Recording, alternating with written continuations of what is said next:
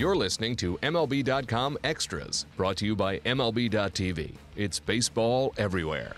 Welcome into MLB.com Extras, the Toronto Blue Jays edition. Tim McMaster here, along with Gregor Chisholm, our MLB.com Blue Jays reporter. And he, we are here in Nashville, Tennessee for the winter meetings, a little special edition of MLB.com Extras. And I guess the first thing we should discuss is, you know, there's a new regime in Toronto that's slowly built here. First with Shapiro, LaCava was running things for a while as well, but now Ross Atkins is into play as well.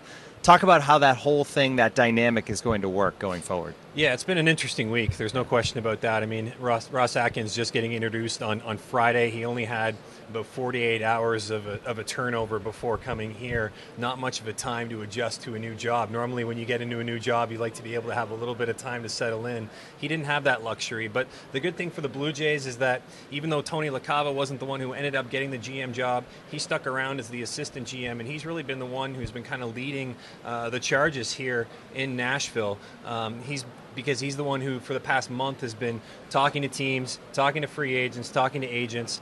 Um, so he's been really kind of the one in charge, and Atkins is is because of that able to kind of settle in a little bit, lean on Tony, lean on Mark Shapiro as well uh, to kind of get his footing a little bit. And I think he's starting to do that here in Nashville. But it, it's good for him to be able to kind of take it slow and, and, get used to the organization that he's just joining. And watching watching the Ross Atkins press conference, I thought that was one of the most interesting things they took from that was he said straight out, "Hey, Tony LaCava has gotten us to this point. The winter meetings are about to start. We're going to stick with that, with his plan and what he has going." And I think if that's all going to work, that's a perfect way to approach it. Yeah, and it's a unique situation because how, how many times do you have the runner up for the job end up actually doing a lot of the work in right. the initial stages? It's it, it can be a little complex. In, in some cases, it could cause some issues, but it does seem like uh, everybody is on the same page for the most part. I think Atkins having a strong relationship with Mark Shapiro uh, certainly helps with that. Uh, and then Tony LaCava is about as much of a loyal guy as you can possibly get. He deserves a lot of credit uh, for not being upset uh, at least publicly, about not getting the main GM job and stepping forward and saying, you know what, I can still, uh, you know, even though I didn't get that job, I can still take the reins in Nashville and, and throughout the offseason and really lend any support the way I can. I'm sure there's been plenty of conversations with those guys and, and, plenty of other teams, but so far here in Nashville, it's been quiet. The Blue Jays, obviously, before they got here, did a lot, brought in a lot of new starting pitching after David Price went away, but what is still left to do? Is there another starting pitcher that needs to be brought in? Uh, they certainly could use one. Uh, it seems like right now they're they're mo- mostly focused on, on adding depth. So I, I don't think you're going to see any of the big names that are remaining out there join the Jays. Uh, I think they're a little bit concerned about salary. They've they've already got close to 140 million dollars committed for next year. Uh, that seems to be around their ceiling. They're going to make some minor moves, but I think it's going to be guys who are going to come in, compete for jobs, and then also fill out some of the upper levels uh, in the minor leagues for depth as well. Because this is a team that traded away a lot of its upper level prospects over the last 12 months months or so, there's a, there's a need for more depth there. So uh, I don't think they really came into these meetings expecting to get an awful lot done. Uh, you know, you point to some of the moves they made earlier this year. Uh, they had a lot of question marks in the rotation at the end of the season. Since then, they brought back R.A. Dickey, they brought back Marco Estrada, uh, they signed J Happ, and they brought in Jesse Chavez. Uh, those are the main moves I think they're going to make. And uh, outside of that, uh, I think the bullpen is the main focus. They're probably going to add at least a couple of arms there, but outside of that, you're probably looking at uh, maybe minor league deals, things like that, guys who are going to come into camp and compete for jobs. As you look ahead to the season and you see Sanchez, it seems like the constant question is is Sanchez a starter? Is he a reliever? He's obviously great as a setup man a year ago, but does what happens from between now and spring training kind of decide where he ends up as far as if they give him another chance in the rotation or if he's set there in the bullpen? Yeah, definitely. And I think we probably had this conversation every week, right? Ago. Yeah, yeah, and, and, throughout the season as well. Um, you know, it, it is a bit of a unique situation. I think ideally they would keep him in the bullpen, especially with all the focus you see on bullpen these days. Uh, the Jays have a few uh, guys down there. You know, Roberto Osuna, Aaron Sanchez, Brett Cecil, uh, three really strong guys to lean on. But outside of that that again, there's not a lot of depth, so they need to add there. Uh, I think they find it enticing the upside that Sanchez could bring to the rotation. Uh, but if you're already looking at a team that needs to add a couple of relievers, if you take him out of the mix, suddenly you need to add yet another one. Uh, but that could happen. I think that they're monitoring both because of that. And the one thing about Aaron Sanchez is he got off to a rocky start as a starter last year, but we saw continued pro- progression uh, throughout before he got hurt. Um, you know, the number of walks he had was consistently going down. I think it went from six to five, and four to three. It was uh, he showed an awful lot of improvement. So uh, the main question for him is, can he stay healthy as a starter? Uh, I, my bet would be he's going to end up in the bullpen, uh, but ultimately that's going to depend on what this team does over the next month or so. How about the infield? Obviously, Devon Travis is going to be out for a while. So is that still something that there's a big focus on? I know they don't want to bring in a starter when yep. you know you're going to have that guy back, but what kind of utility player are they looking at? Yeah, they do need to bring in someone. I mean, you look at Cliff Pennington filled that role uh, for the final uh, month and a half in, in 2015, and, and he's a guy who's gone now. And really, they, they that's probably another thing that they can do on a minor league deal with an invite to spring training. They can probably bring in a couple of veterans to, to compete for that uh, job uh, because you know Devon Travis isn't going to be ready for the start of the year, but they hope to have him back. Uh, probably in May. At the very latest, they would hope to have him back by June. So uh, Ryan Goins is a capable fill-in, but outside of that, they need to add a couple complementary pieces to get them through the first couple of months until Travis is ready to step in again.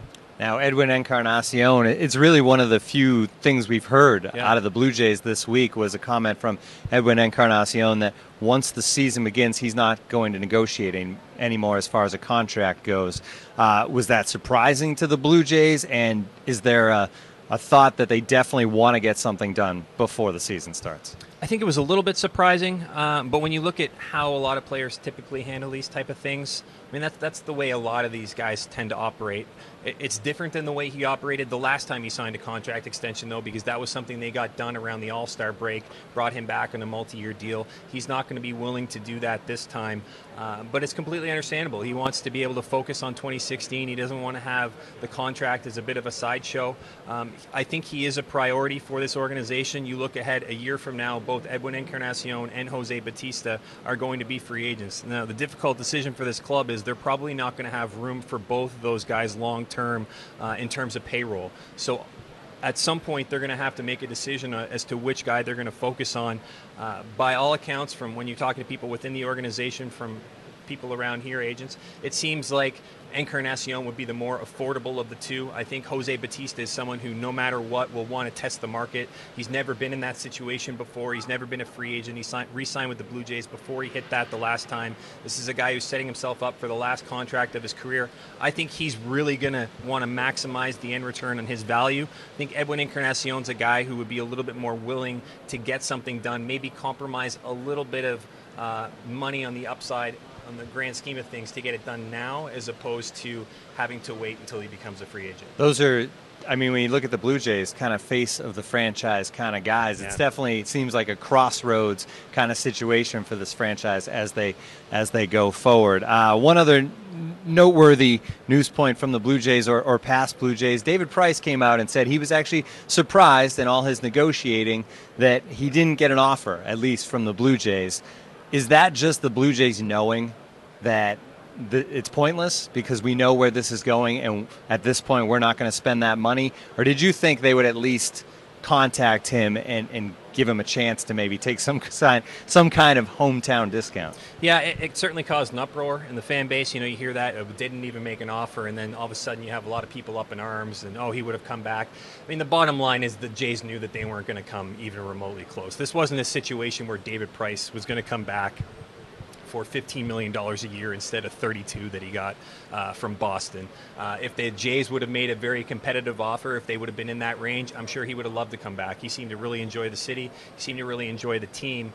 Um, but the only way the Jays would have been realistic contenders for that is if they made a serious bid. And it seems like that was something they just weren't willing to do uh, because of where their payroll is already at, where their payroll is headed in the future. It just seemed like those two things were never going to really line up. And if you go all the way back to when the Jays made that trade on July 31st, that was the original expectation. And things went into a frenzy after that. I think that raised expectations of where the Blue Jays organization would be willing to go. Uh, but in the end, it didn't really happen. It goes back to those original July 31st expectations, which was David Price is here uh, for a couple of months, and then he's going to go somewhere else as a free agent. It's a situation where the guy pitched so well, right, that yeah. the fans they just fall in love with him that quickly. Exactly. And it, I mean, it was it was a total frenzy in, in yeah. Toronto last year. I mean, the way things really took off from the end of July on, it was really kind of a Cinderella run, something that city hadn't experienced in 92, 93. And, and look, John Gibbons said it best uh, when talking to him yesterday. He said uh, he would expect all fans to be upset. Uh, you know, he wasn't necessarily surprised by it, but that's the natural reaction when you have uh, a following, people following, falling in love with the team the way they did. They want to see those guys back. Uh, so naturally, there's going to be some disappointment there. Gregor Chisholm, thanks so much. This has been MLB.com Extras, the Blue Jays edition. MLB.tv Premium, the number one live streaming sports service, is celebrating 13 years. Watch every out of market regular season game live or on demand in true HD. Real time highlights, live look ins, pitch tracking widget, and more. MLB.tv Premium includes a free At Bat 15 subscription. Watch live baseball on over 400 mobile and connected devices. Watch at home, in the office, or on the go every night on every device. Blackout and other restrictions apply. Visit MLB.tv for details.